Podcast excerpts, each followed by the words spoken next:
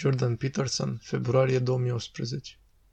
În lumina afirmației dumneavoastră despre semnificația arhetipală a învierii, ați exprimat o oarecare ambivalență cu privire la realitatea sa istorică. J R R Tolkien a avut lungi conversații la Oxford cu C S Lewis, în care Tolkien l-a ajutat pe Lewis să înțeleagă că istoria lui Hristos a fost primul mit arhetipal care nu este adevărat doar într-un sens mitopoetic și psihologic, ci și adevărat în sens istoric. Acest înțeles, ajutat de harul lui Dumnezeu, l-a convins pe Lewis și el a devenit creștin. Unde vă aflați în acest proces de diseminare asupra naturii istorice lui Hristos și în special învierea? Jordan Peterson. Da, e o întrebare grozavă. Cred că există locuri în care mitologicul și literalul se ating, am menționat unul mai devreme. Ideea că adevărul rostit, logosul, creează o ordine locuibilă din haos. Cred că este adevărat și literal și metaforic. Nu cred că poți exprima natura ființei și rolul pe care conștiința îl joacă în ea mai precis decât atât. E adevărat din punct de vedere metafizic, e adevărat din punct de vedere religios și e literalmente adevărat în același timp. Și deci sunt momente când asta se întâmplă și nu știu, acesta este misterul pentru mine. Aș zice că înțeleg ceea ce înseamnă asta. Înțeleg că există momente când literalul și metafizicul sau religiosul concură și pot înțelege. Astfel încât literalul este fundamentul pe care simbolicul sau, da, modul cum l-am conceptualizat, este ca și cum materialul se întinde în sus spre spiritual și spiritualul se întinde în jos spre material și din când în când se ating și acesta este un miracol când se întâmplă. Și cred că asta se întâmplă. În ceea ce privește învierea, în afară de a spune ce tocmai am spus, aș spune că trebuie să mă gândesc la asta încă vreo trei ani înainte de a mă aventura și a răspunde dincolo de ceea ce am zis deja. Pentru că sunt foarte multe lucruri pe care nu le înțeleg la fel de bine așa cum trebuie să înțeleg. O parte din motivul, am făcut o serie biblică anul trecut și am trecut prin facere. Am crezut că voi ajunge mai departe de atât, dar nu asta s-a întâmplat. Și voi face ieșirea în continuare și voi trece prin poveștile biblice și sper să le pot parcurge pe toate, deși nu știu dacă voi trăi suficient pentru a face asta, dar vreau să aloc aceeași cantitate de energie pe povestea suferinței creștine, așa cum am cu celelalte prelegeri pentru a investiga exact acest gen de lucruri, pentru că știu că e mai mult în acea poveste disponibil pentru analiză. Lucruri pe care nu le înțeleg. Acum, înțeleg ce înseamnă simbolic, înțeleg ce înseamnă zeul muribund și care învie, înseamnă ceva de genul acesta.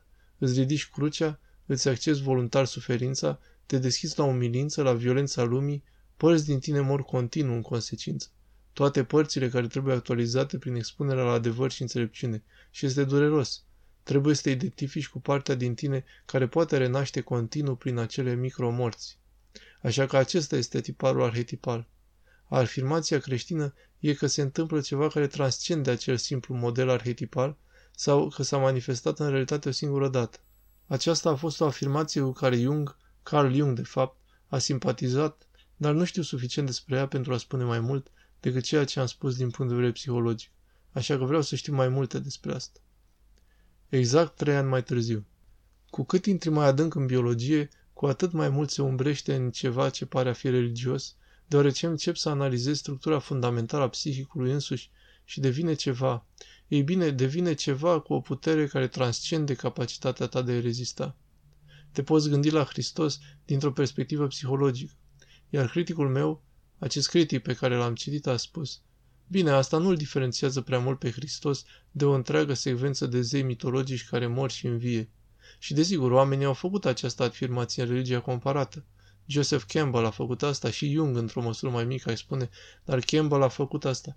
Dar diferența, și C S. Lewis a subliniat acest lucru de asemenea, diferența dintre acești zei mitologici și Hristos a fost că există o reprezentare.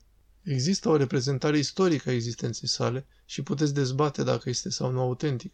Puteți dezbate dacă el a trăit sau nu și dacă există dovezi obiective credibile pentru asta, dar nu contează într-un anumit sens. Bine, contează. Există un sens în care nu contează, pentru că există încă o poveste istorică și deci ceea ce ai în Hristos este o persoană reală care a trăit de fapt plus un mit și într-un fel Hristos este unirea celor două lucruri. Problema este că probabil cred asta, dar nu știu, nu știu. Sunt uimit de propria mea credință și nu o înțeleg pentru că am văzut. Uneori lumea obiectivă și lumea narrativă se ating.